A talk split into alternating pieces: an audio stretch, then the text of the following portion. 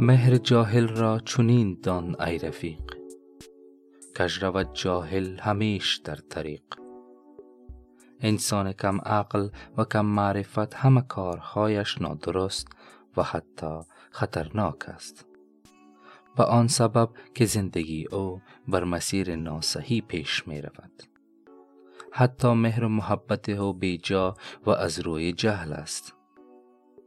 انسان جاهل جایگاه لازم و شایسته محبت را نمی داند و از این رو به احتمال قوی نتیجه بد و حتی خطر آفرین پدید خواهد آمد. انسان ابتدا باید بیند چه کسی به او اظهار مهر و لطف می کند و سپس در پذیرش آن تصمیم بگیرد. چشم بسته پذیرایی مهر دیگران شدن در حقیقت همچون بازی با آتش است. آتشی که همان شخص کم عقل و کم معرفت است.